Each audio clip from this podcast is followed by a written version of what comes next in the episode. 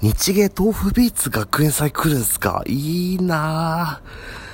ぁ。えー、ゆか姉さんの、えー、魚の尻尾、えー、聞きました。ありがとうございます。あのーえー、魚の尻尾の方で、えー、好きな歌詞トークというのをね、えー、更新されてましたけども、その中でちょっと僕もお便りを一通お送りさせていただいて、えっ、と、僕、豆腐ビーツの、え教えて検索という歌がすごい大好きなんですけども、その歌詞についてちょっとお便りをお送りさせていただきました。えっ、と、25回目の更新の方ですね、えっ、と、こちらで取り上げてくださっていて、ぜひ聞いてみてほしいなと思うんですけども、その中であの、ゆか姉さんが、あと所属している日芸に日本大学芸術学部、あの、練馬のエコダの方にある大学ですけども、えー、文化祭に豆腐ビーツが来たと。いいないや、もうめちゃめちゃ憧れなんですよ。僕もクラブとかでよく、あのー、ね、豆腐ビーツさんの出てるやつにはよく行ったりするんですけども、な学園祭にこう、芸能人呼ぶっていうのなんかすごいやりたかったことですね。なんか、学生時代思い残しはあんまないんですけど、まあ、あるとしたら、あの、その文化祭に学芸能人呼んでみたかったな、みたいなすげえありますね。で、あの、改めてその豆腐ビーツの良さについてちょっと話させてほしいなと思うんですけど、まあ、豆腐ビーツさんは、えっ、ー、と、まあ、ゆかねさんの方でも紹介されてましたけども、音楽プロデューサーであって DJ でリミキサーの人なんですね。で、えっ、ー、と、今若干20、多分25歳とかまあ、若い方なんですけども、活動のキャリアはすごく長くて、えっ、ー、と、14歳の時からもう活動をスタートしていて、で、ネットに音源をアップするというところからずっと始まってきた方なんですね。あの、今でも YouTube で検索すると、あの、その豆腐ビーツとして初めてアップした、あの、音源がまだ残っているんですけども、それが多分16歳の時とかに、えー、アップされてるやつで、あの、ダフトパンクの One More Time って、あの、まあ、あクラブ、まあ、ハウスミュージックの、まあ、本当大ネタと言われる、えー、曲、まあ、今から10、10、もう17年前か。えー、リリースされたやつですけども、えー、それの、おまあ、サンプラーという、まあ、音をこう取り込む機械に取り込んで、それをこう、細かくちょん切って、それをこう並び替えて、あの、新しい曲にするっていうのを、あの、実践してる動画が出てくるんですね。あの、やっぱりその頃から見ると、とても、え、これ16歳でこんなことしちゃってるのっていう、もう本当にあの、登場当初からものすごいセンスの持ち主で、で僕もずっとその、豆腐ビーツさんはメジャーデビューするずっと前から、あの、もう16歳の時から本当ずっと追っかけてて、あの、マイミク申請したりとか、あとイベント運んだり、イベントに足を運んだりとか、その、まあ自習音源とかもすごい買い漁ったりとか、ずっと好きで好きで追っかけてたんですけども、あのー、豆腐ビーツさんはすごくそのリミックスが得意な人で、えっ、ー、と、前音ネタとしては、いわゆるそういうハウスとかロックとかのこうメジャーなナンバーだったり、あとは J-POP、まあ、よくアイドルの曲のリミックスなんかもよくやっていて、えっ、ー、と、ももクロの、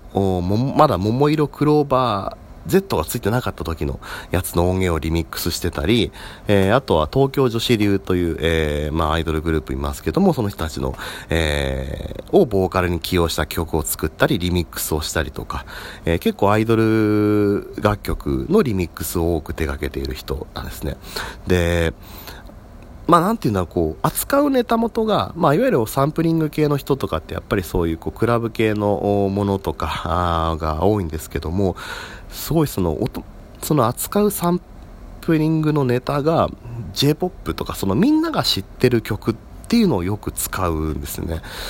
で、本当になんか、ああ、テレビとかでこれ聞いたことあるとか、あの、ああ、これ昔聞いてたなっていうような、こうみんなに耳馴染みのある曲を題材にして、それをこうコンピューターで細かく編集して、あの曲の順番を入れ替えたりとか、音を出すタイミングとかを細かくこう並び替えたりして、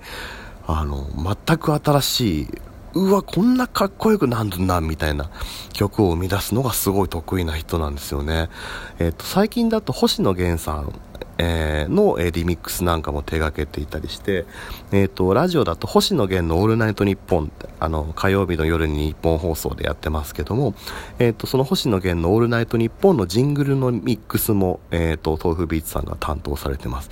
えっ、と、恋とか、えー、あそこら辺をテーマに、テーマというかあれを題材にして、それをこう細かくリミックスして、すごいハウスチューンにしてて、でしかもこう曲の、なんていうのよくサンプリングものっても、あの、音をもう1音単位に、あのもうドレミ単位にこう細かくばらけさせて、だからもうリミックスってする人によってはもう元ネタの原型を全くとどめていないみたいなやつも多いんですけども、豆腐ビーツさんのリミックスっていうのはこう原曲のその音のグッとくる、あ、このフレーズいいよねっていう部分を最大限に活かしてて、かその曲の一番美味しいところをこう上手にすくい上げて並べてもっと美味しくしちゃうっていうねそこがすごく魅力的なんですよね。あのー、でえっ、ー、となんだろうな一言で言うと、えー、みんなが知ってる曲からみんなが知らない新しい音を生み出す天才なんですよ。だ本当に、あの、そういうクラブ音楽とか、あんまりこう、聞かない方とかでもぜひ、一回聞いてみると、その、料理の腕にすごくびっくりするんじゃないかなと思います。もしなんかよかったらぜひぜひ聞いてみてください。豆腐ビーツ、まあ、カタカナで豆腐ビーツって検索すると、えー、出てきますけども。で、その豆腐ビーツさんの曲、曲というか作品ですごく最近おすすめなのが、これ YouTube で公開してるんですけど、ハードオフビーツっていう、えっ、ー、と動画を上げていて、これ何かっていうと、えっ、ー、と、ハードオフ、あの、リサイクルショップのハードオフでワゴンで投げ売りされている、あの、昔のレコードとか CD とかを、あの、題材にして、その、なんかその安い、安い100円とかで売ってるレコードとかをハードオフで買ってきて、そ、その、その楽曲だけを元ネタにしてリミックスを作るっていう企画をやってて、本当に古いもう70年代、80年代の、あの、ポップスとか、ジャズの名盤とか、だから結構その、本当にいろんなジャンルの、それこそ投げ売りされてるようなやつなんで、本当に玉石混合の、あのー、レコードたちをバーってこう、リサイクルショップで買ってきて、で、それを全部一個一個聞いていって、あの、面白いフレーズを全部抜き出していって、それだけを材料にして一曲作るっていう、あれがね、めちゃめちゃ面白いんですよ。ぜひぜひ、 HARD OFF BEATS で検索してみてください。その、 tofubeatsさんと tofubeatsさんの、まあ、一緒に活動している、まあ、仲間の人というか、えー、岡田田さんとかですね、えー、パソコン音楽クラブさんとか、まあそこら辺のその最近ネットの、えー、いわゆるリミックスワークスとかですごく、まあ、有名なリミキサーの人たちがいるんですけども、その人たちと、あの、そのハードオフで買ってきたレコードを題材に曲をリミックスしてひたすら面白がるっていうね。で、あの、なんて言うんだろうな、豆腐ピッツァのすごくな、いいなと思うところは、どれだけ売れても、なんかそこを決して鼻にかけないんですよね。もうあくまで本人は曲としての良さだったり、このフレーズが本当いいですよねって、こうメディアに出る時とかも、この曲のこのフレーズがめっちゃ好きなんですよ、みたいな。あの、本当に技術の話、本当にこの人音楽が大好きなんだなっていう、そのなんかもう、気持ちのいい音をひたすらに追い求めていって、それをみんなと、うわ、これいいねってなるのをひたすら楽しんでいるっていうね、その姿勢が本当に惚れます。あの、そういうね、あの、姿勢のかっこよさっていうのもすごく感じられる、あの、動画なんで、で、しかもなんかこう収録場所がこう本当に友達の家で収録してたりするんですよ。もうアパートの室でいろんなその仲間の人のあの家の居間とか、あの、自室とかで撮ってるんですけど、それがまたすごいね、みんなでやっぱ遊んでる感が、その中学時代とか友達ん家で、あの、こう、遊びに行ってだべってるような、あの延長上で曲作りをするんで、それがね、すごいかっこいい。あの、なんかやっぱり見てると自分もね、あ、なんかパソコンこれソフトとか入れてやってみようかなって本当にそんな気にさせてくれる面白い動画なんで、ぜひぜひハードオフビーツは検索してみてください。ゆか姉さんもよかったら、まあもう見てるかもしんないけど、ね、本当におすすめです。はい。というわけで、この音声では、えっ、ー、と、豆腐ビーツがいかにもう僕は豆腐ビーツのことが大好きかっていう話をさせてもらいました。でもってあの、皆さん結構お便り募集してますけど、なんかやっぱお便りいいな、欲しいな。なんかでもどう、どういう風に募集したらいいだろうかっていうのをすごく悩んでるとこです。うーん。なんだろう。最近ムカついたこと教えてください。